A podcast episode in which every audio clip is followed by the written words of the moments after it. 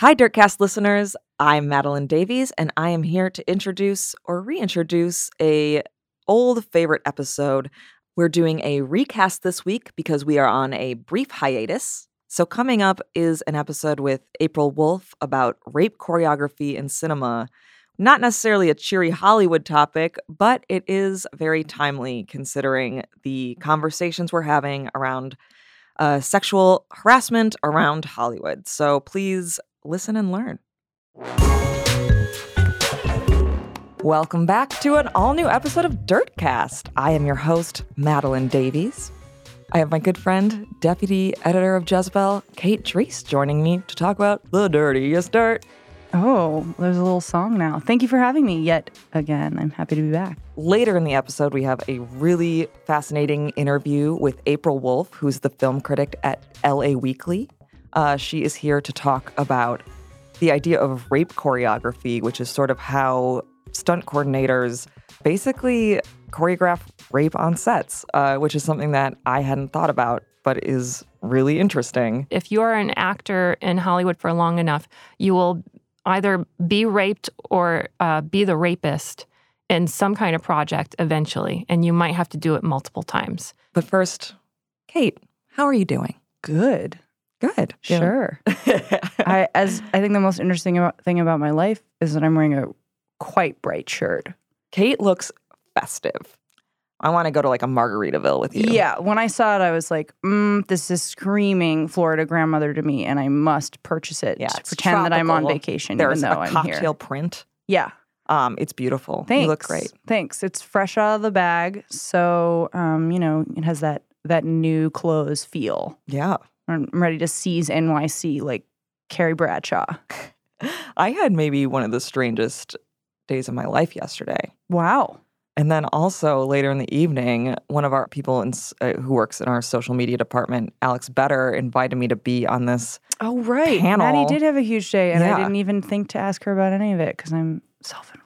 It's okay. I mean, you knew I would probably tell you about it anyway because I'm self involved. it was called Night of a Thousand Stassis. Um, and it was so much fun. It was at Stonewall, which I'd never been in before. Yeah, is Stonewall's cool. great. And it was great because I was like talking a lot of shit. And then at the end, this girl was like, Hi, they are all my best friends. And now we're going to FaceTime Stassi. and What? so it was like, "Glee." She's best friends with the Vanderpump Rules crew. yeah, Is she also a waitress? no. Huh. So Um, I thought they only hung out with people that worked at that restaurant. No, they, their circle is slightly broader. They hang out with that comedian sometimes. sure. but it was very exciting, but also like, Did one you of those FaceTime? things- Uh, she, yeah, Stassi FaceTime with the entire room. Wow. Haven't you met her before, Stassi? Um, at I have a that picture taken with crawl? her. Right. But I don't like, she wouldn't remember me. Sure, sure. It was sure, very yeah. much just like I was shuffling in. take a not implying that she at all knows who you are. Yeah, you barely know who I am. Um, wow, that is a really full day. Yeah, by the time I went to bed, I was just like, I was dead. I was dead on my, my dang feet. Can you give us like a little sneak peek as to who you were in a past life? Just say who you're not. I know you were really afraid that you were maybe Hitler. I was not Hitler. Okay, that's satisfactory to me. I will say that like the experience I had, and Mhm. I'm not all I can say was what I experienced. Sure. I'm not saying that this was not a product of my own imagination, Uh huh. but this is what happened. Uh huh. I was like a colonialist. Oh. So I was not like a good person. as suspected, you had evil. Yeah. Yeah, but it was also cool cuz I was like a man and I Oh. got to like experience male confidence, which ruled. I would love it. It was like I had no self-doubt whatsoever. I have plenty of confidence, but male confidence really does seem like a whole other world. Yeah. There was like a point where the woman who was walking me through this was like, Do you have any regrets or doubts? And I was like, No. What must that feel like? I can tell you. Great. The weight of the world not on my shoulders? Please. yeah. Imagine not having doubt about every single thing you do. Mm, I can't. I really can't.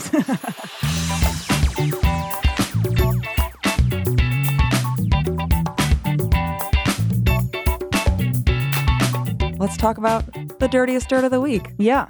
Kicking us off, speaking of confidence, Mhm. um, I want to talk to you about J Lo and her romance with Alex Rodriguez. better known as A Rod of formerly of the New York Yankees. It seems to me as though they were never not together now. like, He's just like a mainstay. like, how was there a world in which J Lo dated P Diddy and Ben Affleck and Casper Smart and et cetera, et cetera? Right. She was maybe always destined. You left out Mark I Anthony, know. which I, I purposely left out Mark Anthony. the father of her children. um, it seems to me that this was always in the cards.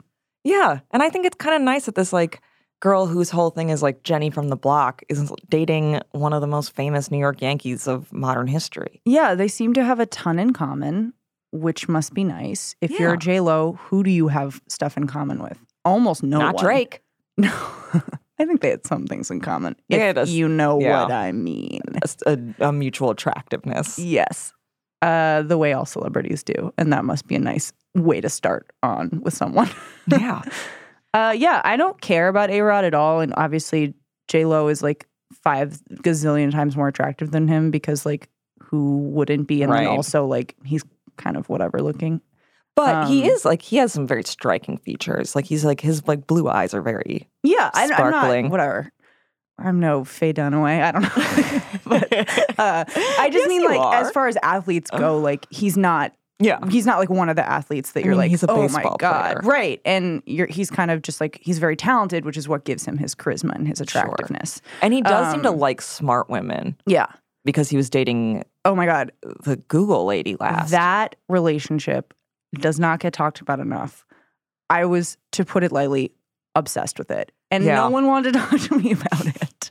I was thinking about it a lot because I was like, this says a lot for A Rod Yeah, that he like is dating this like genius. It was really mystifying. I mean, I guess it ended so like, you know, wasn't long for this world and now he's dating J Lo, which is a real about face. But yeah, I don't know. I think like even just not even thinking about their backgrounds, also they ha- both have like natural abbreviated names. yeah. How J Lo, A Rod. how could you get anything better than that? I'm not sure. Damn. Did you Mhm. see that photograph of them recently leaving some nightclub or something where she's in the dress that has like all the illusion panels The cut phoenix out? dress, yeah, Yeah. or like they're birds. I don't want to say they're phoenixes. She looks incredible. Yeah, I mean, also I love that they're both Leos and they're celebrating like a month of their birthdays together. It's like, oh, so you two are just perfect for each other. It's very Stassi Schroeder. yeah, exactly. Yeah, uh, someone was saying, I think in the comments on our website, like someone was like, "Oh, Lo always wears the same thing," and then someone else was like, "For those of you who are gonna say J Lo always wears the same thing, wouldn't you?" And it's Right. like, yeah, she knows what works for her. I also like desperately want to know who does her work because Mhm, yeah, she like she is like so smart with Mhm. like her self maintenance and that Yeah. nothing obvious, but she just looks better every year. Yeah, and I think also a really key thing about her is she really doesn't drink or do any drugs, and she Oh, talks about that. And I believe her that that's why she looks so good. That's like truly the secret. I would look like a fetus if I didn't drink alcohol, probably. I Not always, if my mother's yeah. listening to this that I drink too much. Just saying. No, I've never seen you like get drunk in front of your mom before. well, that's a story for another day.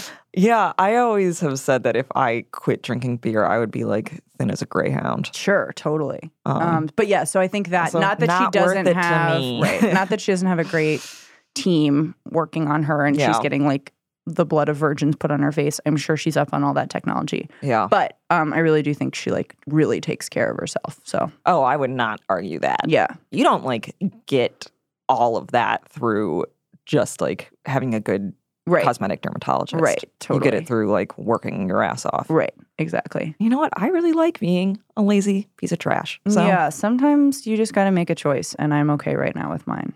same. Let's move on. Yeah. I want to talk about what might be the feud of the decade. Charlize Theron, Oscar winner, star of several franchises, maybe. Well known household name. The year is 2014. The year is 2014. she recently slighted another celebrity Who had slighted her first? who had slighted her first Tia Mowry. Which is just one half of the Mowry twins, the other one being Tamera of Sister Sister.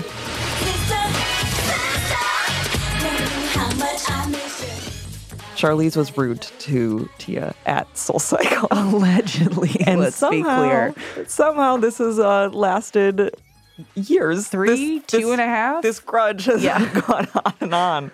Um, and that Tia first reported it to In Touch. And then Andy Cohen recently asked Charlize about it on Watch What Happens Live. And Charlize was did a real I don't know her basically. she was, it was pretty masterful. Yeah. She managed to come off not as rude to like a, a person who's significantly less famous than her, but also Yeah. still technically a celebrity, but also like really shut it down pretty quickly. But She- then also allude to the fact that maybe she is a bitch. It's like Yeah. such a delicate balance, and I'm so impressed with it. She did that um fake benefit of the doubt thing where she's like, she didn't really say that. Like, Right. And then like, Andy's I'm- like, yeah. no, I think they quoted her. And, And she's she's like, like- oh, in touch. And it's like, no, they literally quoted her. but I think she was trying to like make a dig where it was like, there's no way she'd sink that low. and then it's like knowing very well that she did sink that low. right. Um, and then she was able to be like, oh, she's like, I wouldn't have rolled my eyes at her. I would have just told her to fuck off. Yeah. Which is, I think, very accurate Yeah. to what we know about her. Did you roll your eyes really at. Tia Mowry? I'm not an eye roller. No, But no. I would be like off. Right. Yeah, no, that's them. I can back that up. can you would back be much up, more straight right? up. She's with in it. Yeah, Atomic I'm not an eye Did you do you remember seeing her at Soul Cycle? I s- I don't think Right. so. Okay. But I'm sorry if you were there. Right. Okay. Yeah, she's like been on a really good press bender lately. Uh, the thing that we haven't heard is we haven't heard Tia's response to Charlize's response yet. So that is like what I'm really Hang in there, salivating guys. for. Um, and I'm sure it will come. So, you know, every day is a new blessing. I wouldn't doubt that Charlize Theron is not a super nice person, just based on the fact that she like dated Sean Penn. Yeah. Um, and then I don't know. I could see her being very, very scary. Yeah. She seems like kind of ruthless, which I'm into. Yeah, I don't too. really know anything about her other than that. But I mean, like the the big story about her is that her mom killed her dad in self defense, which is once you know that, you're like, no, you've been through it. Yeah, she's a she's a fighter for sure. yeah. She's gonna fight anybody, be it Sean Penn or Tia Mowry. yeah. So um if Jackée gets involved, then it's just like, oh fuck, this is over. Tia, I'm just I'm waiting for your clapback. Please Yeah. deliver it soon. I know that the sister sister reunion is allegedly happening, so you'll have ample time to Another get in the press. Definitely need.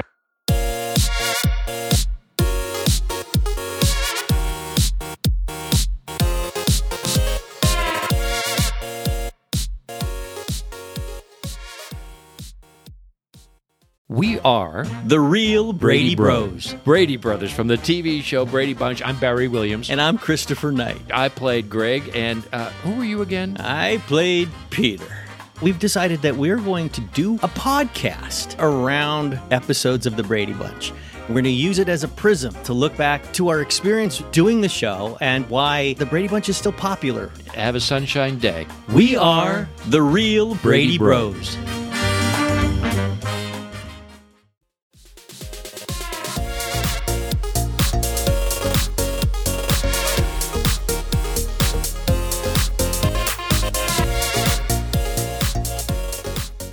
sort of old news, but I'm not happy about it, so that's why I want to bring it up with you. Yeah. Naomi Watts is supposedly dating Billy Crudup.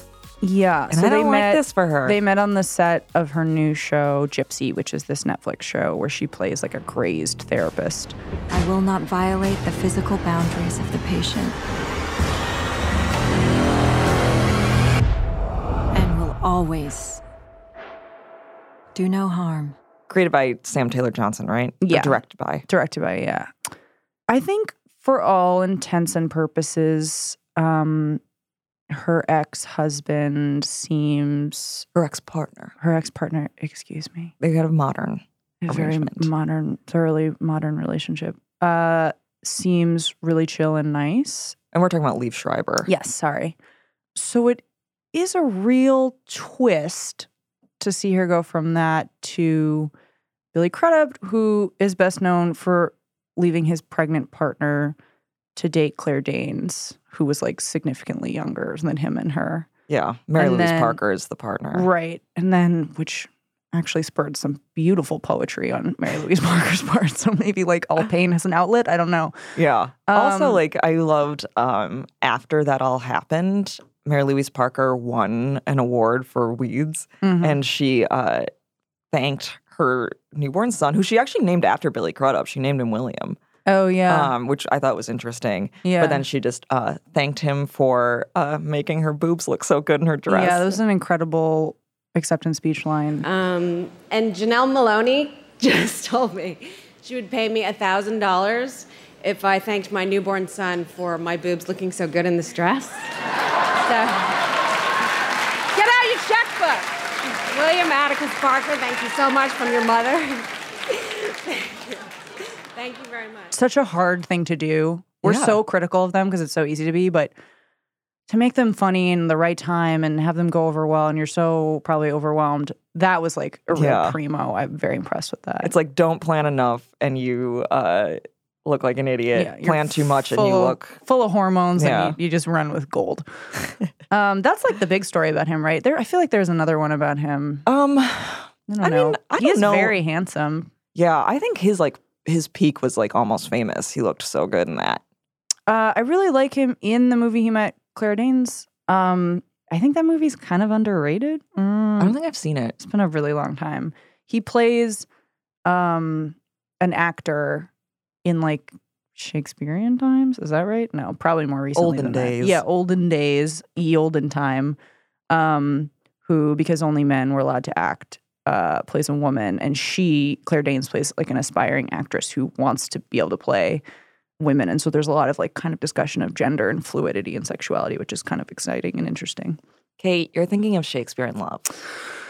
They are very similar. um, and uh, to Billy Crudup's credit, it's like a a tongue twister. hmm Um, the thing with Mary Louise Parker was like over a decade ago. Oh, long, but uh, gossips have long memories. Yeah. so hopefully he's evolved past that. Yeah. And I hope he's making Naomi very happy just because I like her a lot. Yeah, I don't know. It does seem like a little bit like a rebound to me. It's like you got divorced and then you start dating someone that's working A on the co-star. same. Yeah, it's just like oh god. But again, what do I know? Nothing. Plus, like, isn't Liev dating some someone who looks just like her? oh, is he? I don't know. I think so. um, the paparazzi photos.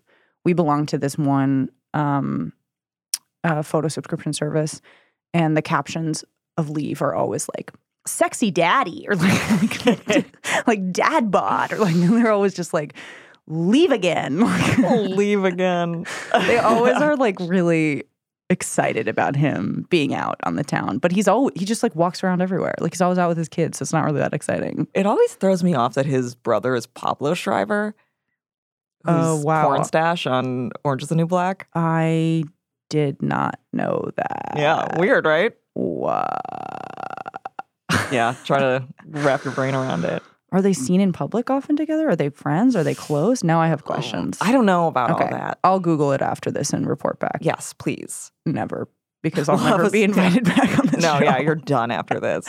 Um, can we talk just a little bit about the Bachelorette? Yeah, we can. I'm sorry, guys, if you're bored of this, but the season's almost over. So, Yeah, you have so little time left. yeah. I want to say so in this most recent episode, they go to see Rachel, the Bachelorette's family. Yes. I just want to say that I loved them.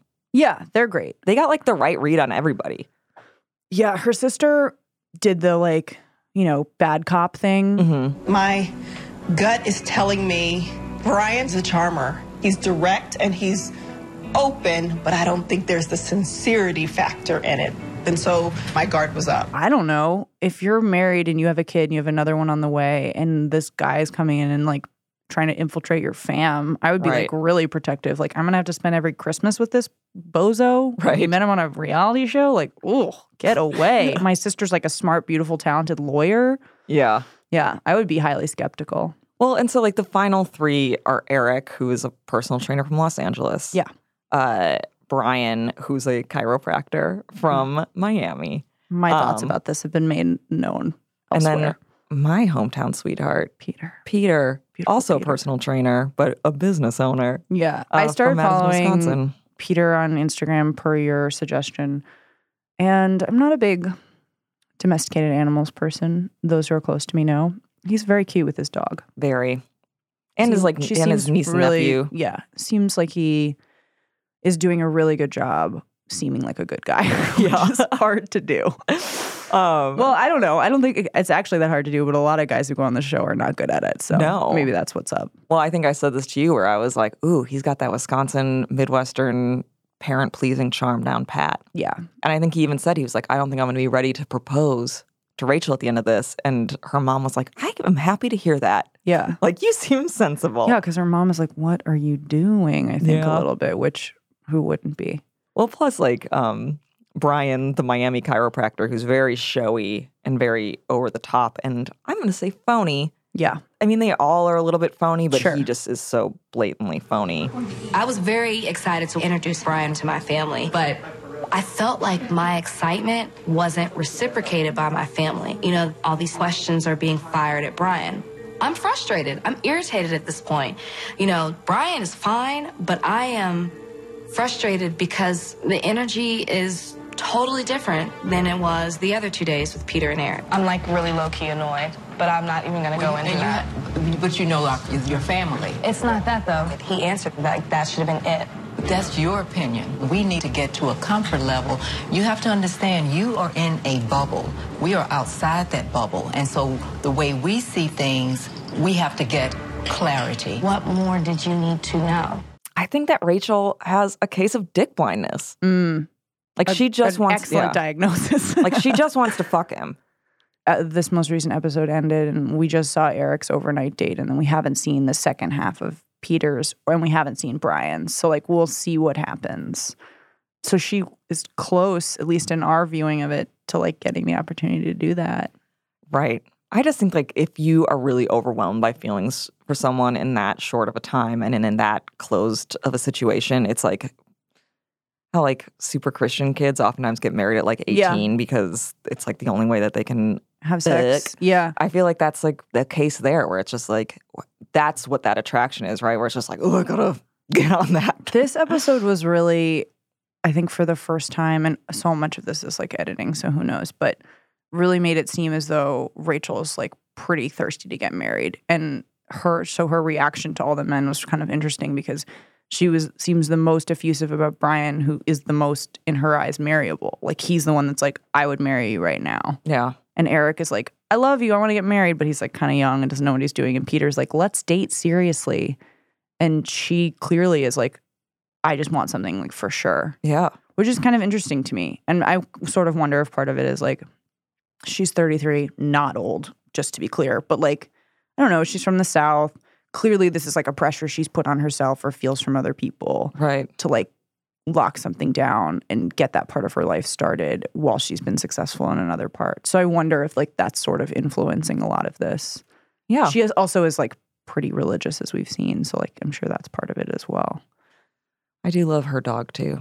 Copper. Yeah. Just let Copper be the star of the show. Mm, I think that would be pretty boring, but you think it's boring anyway, though.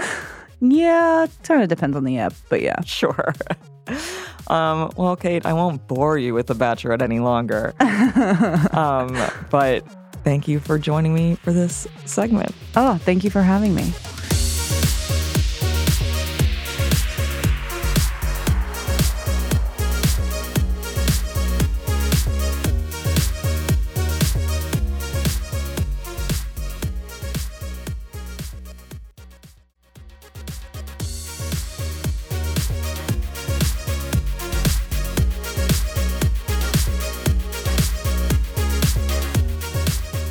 So today, I'm very happy to have the lead film critic from LA Weekly, April Wolfe, in the studio, sort of. She's in LA. Hi, April. Hi there. Thanks for having me. of course. And so you recently wrote a really great, in depth piece, sort of about cinema and its relationship to sexual assault on screen. The article was called Rape Choreography Makes Films Safer, but Still Takes Its Toll on the Cast and Crew. And I really suggest everybody read it after this or before. You know, you can hit pause, whatever. So, jumping off, I really just kind of want to discuss with you the history of rape on screen, particularly in regards to male actors sort of I don't know. It seems like there's this really bleak history of directors, these auteurs who Mhm. are actually kind of blatantly abusive to their female actresses. I mean, rape has been on film since film has begun. That has is not something new, right? Um, you know, and especially you know like the westerns and things. But the way that that was portrayed was just kind of like sweeping, you know, romance and and you know a hero saves them, and it's it's never too too bleak. But the 1970s, you know, everyone talks about the, that auteur generation of the 1970s. You know, they just kind of jerk off about it. Like, Right. oh yeah, these guys are so great. But the thing is that you know they actually kind of reinvented rape cinema in that decade Mhm. in a way that I've never quite been uh, comfortable with. And the way that they did it, you know, every uh, all these actors were doing, um, you know, and the directors too. They were really, really into method. You know, suddenly they had to like become these characters. So you get all these actors who like, you know, who become very macho. And you know, the people who are method are are never like the weak ones, is what I would see. It's always like the the ones who want to be macho and kind of enact these things Right. out. So you have these actors who, you know, and directors who are feeding into this kind of frenzy of just like torture. And they bring Right. women into it in these storylines. And inevitably you know i looked at like all of the best movies that we cite from the 1970s and they all have rape in them not all but there's so many so so many that have like a pivotal rape scene in them. And it, it was just getting depressing thinking about it. I mean, and one you cite is the one from Last Tango in Paris, which has sort of come up again recently just because uh, Bernardo Bertolucci, the director, who's very famous and very well regarded, spoke Mhm. about his actress in the film, uh, Maria Schneider, who has since said that like the rape scene in that film left her feeling like she had literally been raped because there was sort of some surprise elements that Bertolucci and Brando conspired together to create to like make her feel more surprised and yeah, and that's not the only Yeah, example. I'm sure that your your listeners specifically are going to know like some of that story about about you know him kind of lubricating her her anus with butter without her knowledge that that was going to happen. Um, yes. God, it's just Uh, like that was so Marlon crude, but it's Brando, so yeah. true. I know it's so gross, but you know that one. I think that story had been around for a while, and the thing that always got me was that no one talked about it. You know, like I had I had heard about this, and I was just like kind of shouting into into the void. You know, like this is not okay, and people just like whatever. And those Right. these stories It's art. abound on. I mean, it's even thinking about, I mean, this is not a rape scene, but I was thinking about in regards to sort of this really weird power dynamic that directors have with their actresses, where even with The Mm. Shining, just, you know, what Kubrick put Shelley Duvall through Mhm. is abusive and very insane. And, you know, it's sort of, um, you know, just like keeping her too cold or not letting her know uh, when things were happening or making her do the same scene again and again and again until she kind of went nuts. And it's just, yeah, these are the people who we admire for their creations. And it's, it's just such a screwed up power dynamic. It is, and I think that one of the things that I that I point out in the article that really offends me, like as a person who used to act and who still directs films, is that these directors they never trust the women to act. They think that they have to put them through hell, whereas acting is actually just it's pretending. You know, if you Right. hear like Jodie Foster talk about acting, it's just like you just pretend, and then you're that person, and then you're not that person. But these guys, you know, they thought that they had to torture these women. Like they, they really thought that they were kind of talentless in a way. That's that's how I was reading it. You know, like the only way that they could get any kind of performance from them that they liked was by torturing them. Ugh. It's so condescending. In the original draft of this article, I talked pretty uh, at length about straw dogs too, because that story really.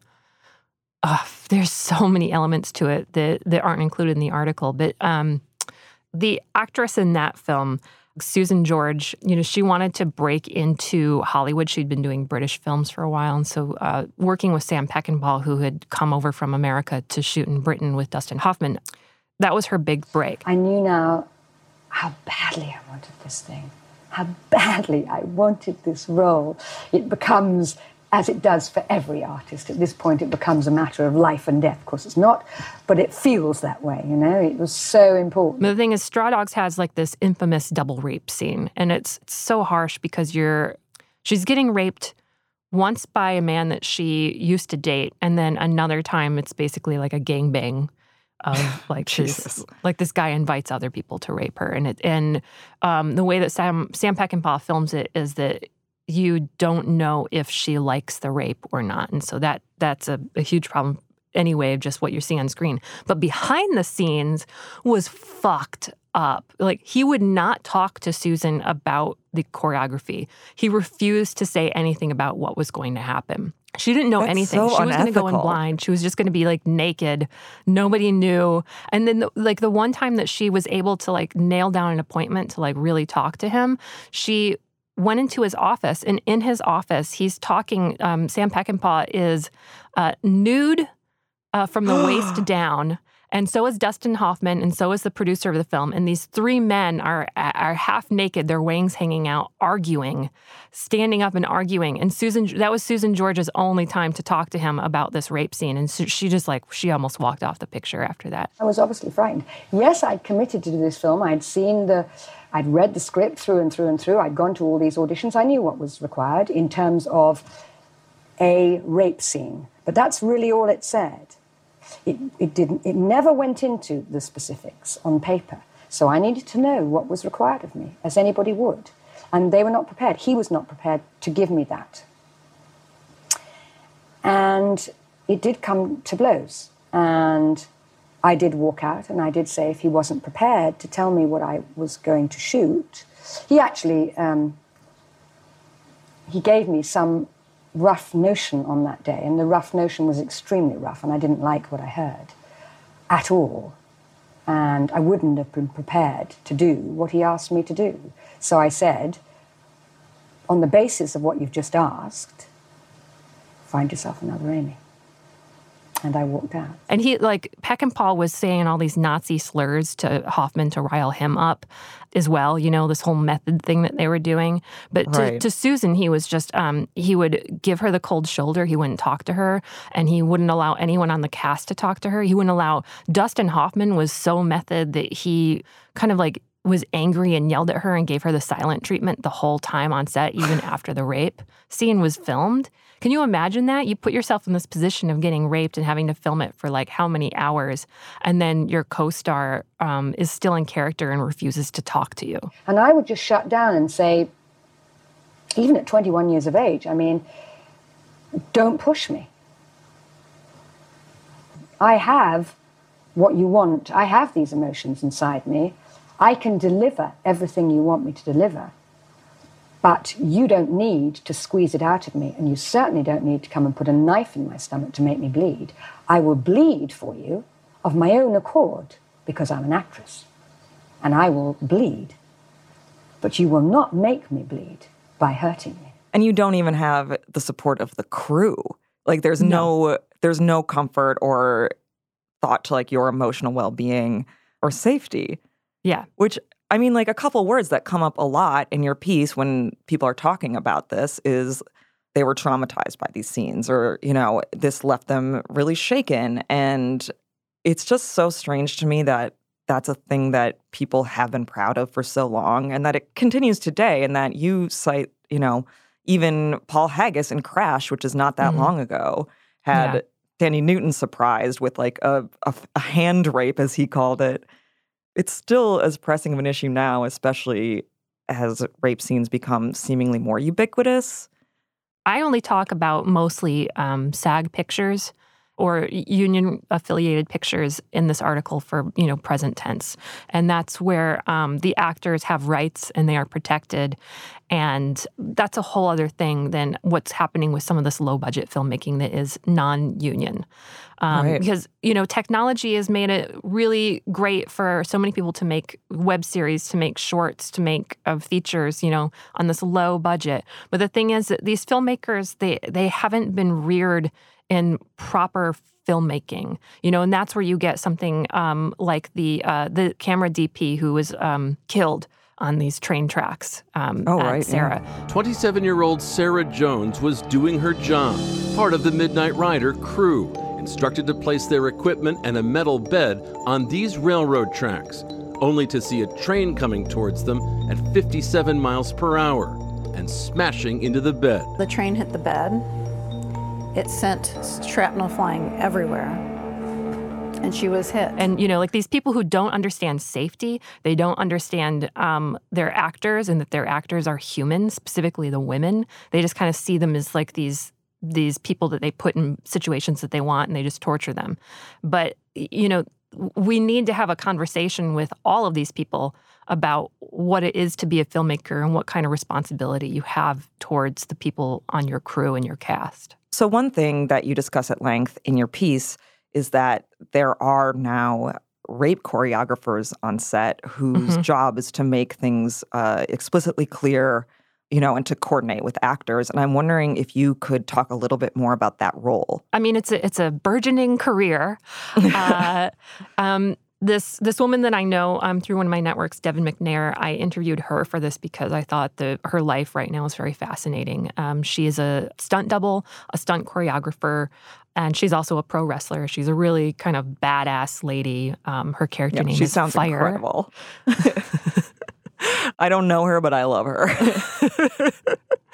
She um fell into this role i think like about a year and a half ago of rape choreography because one of her mentors um, who was a, a stunt choreographer he found that he had like only exclusively been getting rape scenes to choreograph like that was all the work that he was getting and it was getting him down and so he started referring all of these things to um, Deven and so she started taking over and because she's one of very few female stunt choreographers she has become in a very short amount of time, the premier stunt choreographer who keeps all of these actresses safe and, you know, allows it to be realistic but keeps it safe and and um, and doesn't let directors play mind games on set. you refer to her as a reluctant expert. So Yeah. it's sort of it's not what she would necessarily prefer to be doing, but because opportunities for female stunt coordinators are so limited, this is sort of what she's left with. Also, as a stunt double, one of the things I mentioned is that there's um, a thing with Hollywood where they keep casting male stunt doubles for women. So even if women get in a great stunt movie, there will not be a female stunt double for them. Um, Yeah. And so she's, you know, she's just left to be this person who choreographs rapes, which is just, she's uh, too talented to solely do that. Though I'm glad she's there on set for them. There's a very famous photograph, I think it's of Jennifer Lopez in a movie, and it, she's standing next to her male stunt double who's dressed exactly like her, but is several inches taller. And it's just very much points out just how ridiculous that is. Because again, there are women who can do the job. Yeah, and they're really good. They're trained for this. I, I, I, I just don't understand this industry sometimes. I just don't get it. It is Ah. a mystery.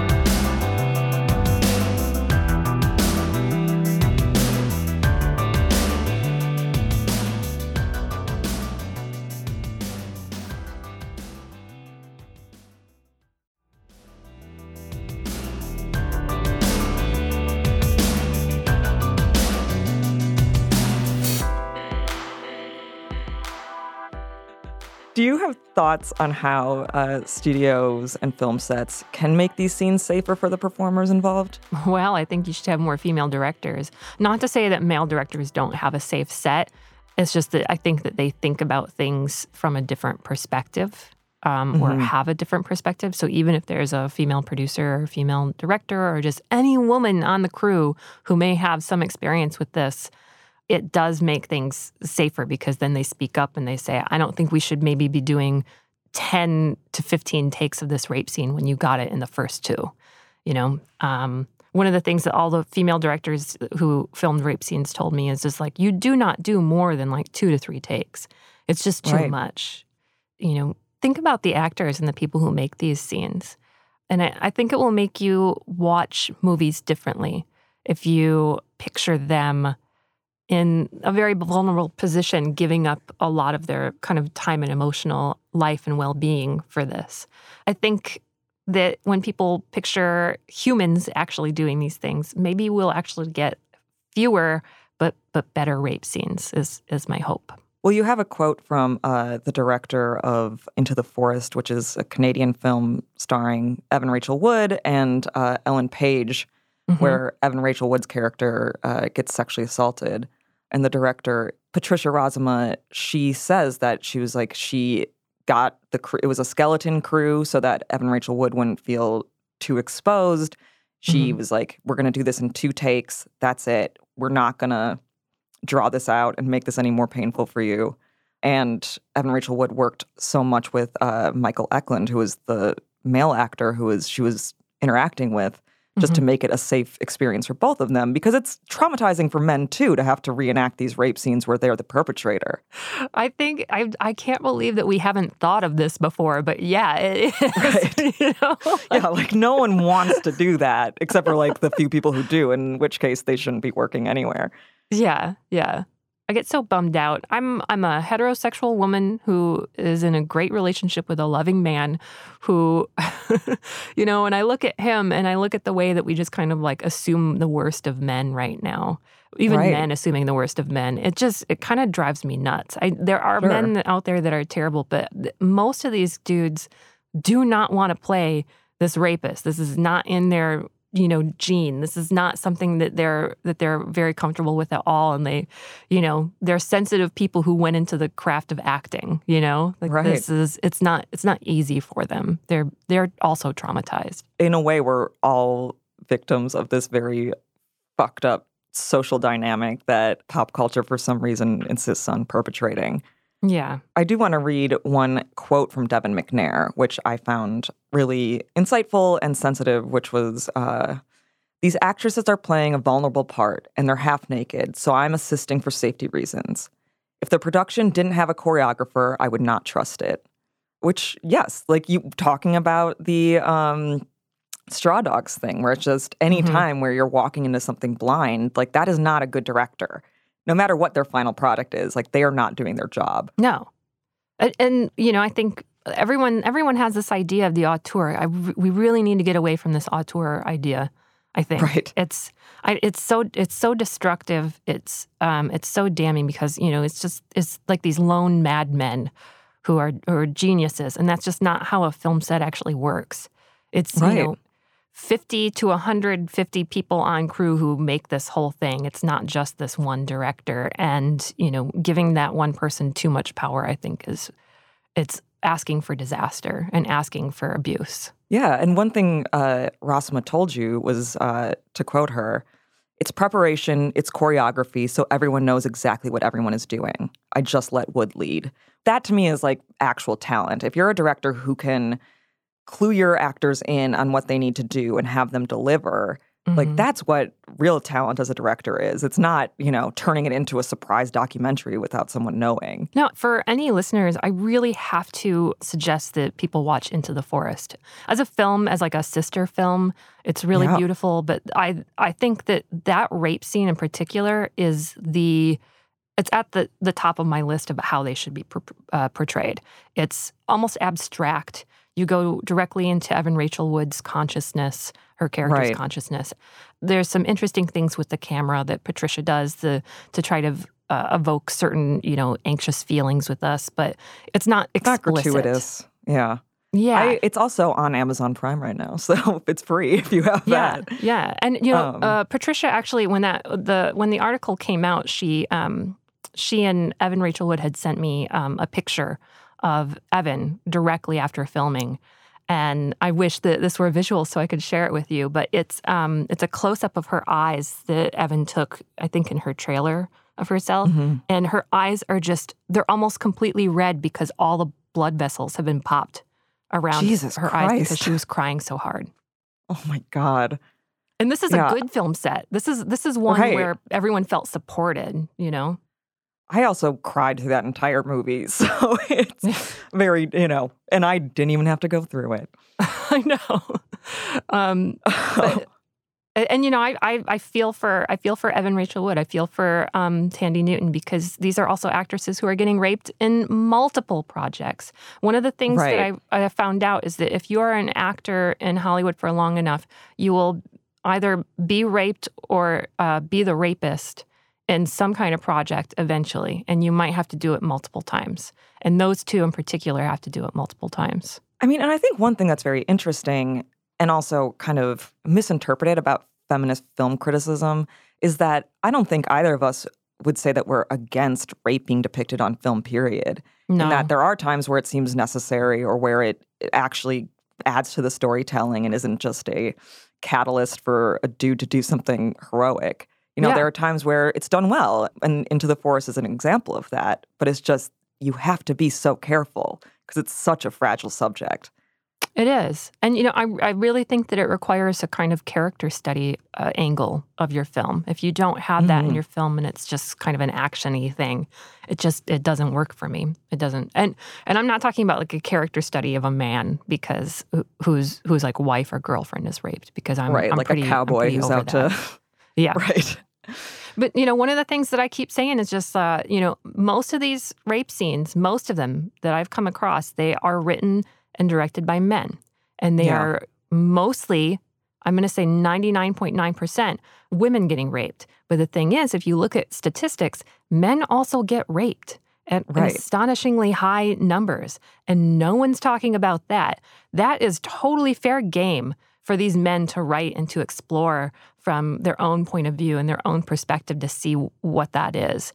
And I highly encourage it, but you know, lay off just a little, just lay Right. off a I mean, little bit. This is a dichotomy that you bring up, which is sort of are you portraying rape as sex or are you portraying rape as violence? Which Mm-hmm. is, I think, kind of where it's much harder to. It's much harder to like sexualize male rape, right? It's like, you know, there's not Mm. going to be people watching this and feeling like it feels like a sex scene for the most part. Whereas I think with women, directors tend to make it weirdly sexual. I don't know if you watched The Outlander, but there's a really fascinating ep- episode of The Outlander where there is a male rape scene. Um, Mhm. And Anna Foerster, who I uh, also interviewed and I wasn't able to include in this um, story, I talked to her about how she recreated that. And, you know, she she focuses so much on these the, the men's faces and everything is so, so choreographed with that. But there were people who kind of in the same respect kind of saw it as like a little bit sexy. And sometimes it, that's Mhm. almost unavoidable. There are people who want to fetishize anything, which Sure. it's just human nature is terrible. Just people are terrible. that is true. I feel like that's my takeaway from almost anything I approach. Like, oh, we're nightmares. yeah, yeah. Just start from start from that angle and go from there. Definitely. I mean, so there's actually this really interesting behind the scene clip from the movie Monster, directed by Patty Jenkins. And it's taken right after Charlize Theron films a really violent rape scene. And watching those two interact after this really intense moment was strangely heartening in that Charlize Theron was uh, hysterically sobbing and it was genuine. This wasn't uh, as Aileen Wuornos or anything. And Patty Jenkins was just embracing her and like giving her the comfort she needed and the time she needed to recover. And I just have never seen anything like that. I'm not saying that it doesn't exist from a male director, where just like she gave it the seriousness and gravity that it needed. I don't want to make any blanketing statements, but I do think that a lot of male directors they don't um they they just can't fathom it. You know, it's Right. it's just not in their paradigm. And sometimes I don't blame them for that because they really they don't they have no idea what women have to deal with on a daily basis and how they're able to process that. I think that they're more afraid often on set. Like men on set um, of a rape scene. I, I do talk a little bit about that in the article. You know, Mhm. like editors who have to watch the footage, and there's a really great anecdote about Jodie Foster uh, filming The Accused, which again is another infamous rape scene, and how you know she would be cracking jokes looking at the dailies after filming these rape scenes. You know, kind of bounce back, but the men around her were um, they all lost like ten pounds each. They were insomniacs. God. they they couldn't really deal with it. You know, these Right. they they just weren't they weren't able to offer any kind of solace to anyone because I think they were just in total shock. They didn't they didn't understand. That makes sense too. I mean, I get that. we can say that we're not just monsters, we're complex monsters. We're complex monsters and we you know, we're when we're faced with something that we've never understood before, I think that we don't often react the correct way. I want to um, close out with a quote from the director, Rachel Feldman, who you interview for your piece. Um, Mhm. And she says, I once had to tell a writer that when people in a story have conflict, they can argue about it. It doesn't have to succumb to violence. Raven violence is often just dumb, easy writing. Which, you know, is kind of, I think, the question that everybody should ask themselves when directing or writing a screenplay, which is this is this just dumb and easy? Mm-hmm. Or does it actually matter? I mean, I I can't tell you how many how many movies I've seen, how many scripts I've read where the character's reaction, generally male, is instead of talking, instead of having like a really pithy line of dialogue or something that's really interesting that reveals character, they just hit or they write or you know like that's it, so it is dumb easy writing and it is meant to kind of sell sex so like they these are these a lot of these writers are people who don't understand the difference between rape and sex yet there's not like Mhm. a conversation that they that they understand and if you've worked in hollywood like i have it's it's really disheartening because you come into contact with a lot of people who, for instance, don't read Jezebel. Uh, they they've never even thought about feminism. Like they they like their their wives and their girlfriends, all right, but they are the antithesis of feminism. And these are the people who are you know writing and okaying and greenlighting these rape scenes. So they're like, yeah, that's great. It's great writing. They'll sell. People love rape. They love sex. Same thing, you know. Um, I had a friend who was writing a horror movie, and at one point he was like, "Yeah," and then I don't know, she might just get raped. And I was like, "How about we talk about this a little bit?" And then he reconsidered it in a way that it was good. It was like it was good conversation, but Mhm. just sort of the flippant way that he was just like going to add this in, just to like make it more gratuitous, was really uh, revealing.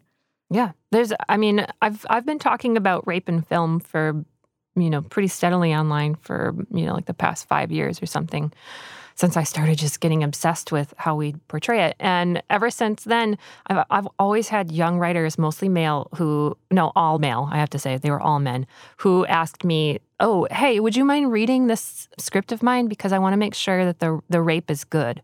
And then I have to like sit there and think like, why why do you have to like put a rape in it? That's usually my first Right. question. Is like, does it is it necessary? And then we have to go from there. But it's it's such a long dialogue, um, and someone has to be the person to ask them that. Why why do you need it? Yeah, and you're doing it, which is great. Although it's a heavy burden, I have to say. right? Yeah. Every time. Watch my rape scene. Tell me if it's good. Oh God. Uh, April, thank you so much for joining us. I think this was super enlightening, and I really encourage everybody to read your work on LA Weekly and elsewhere. Oh, thank you so much. It was great talking about this.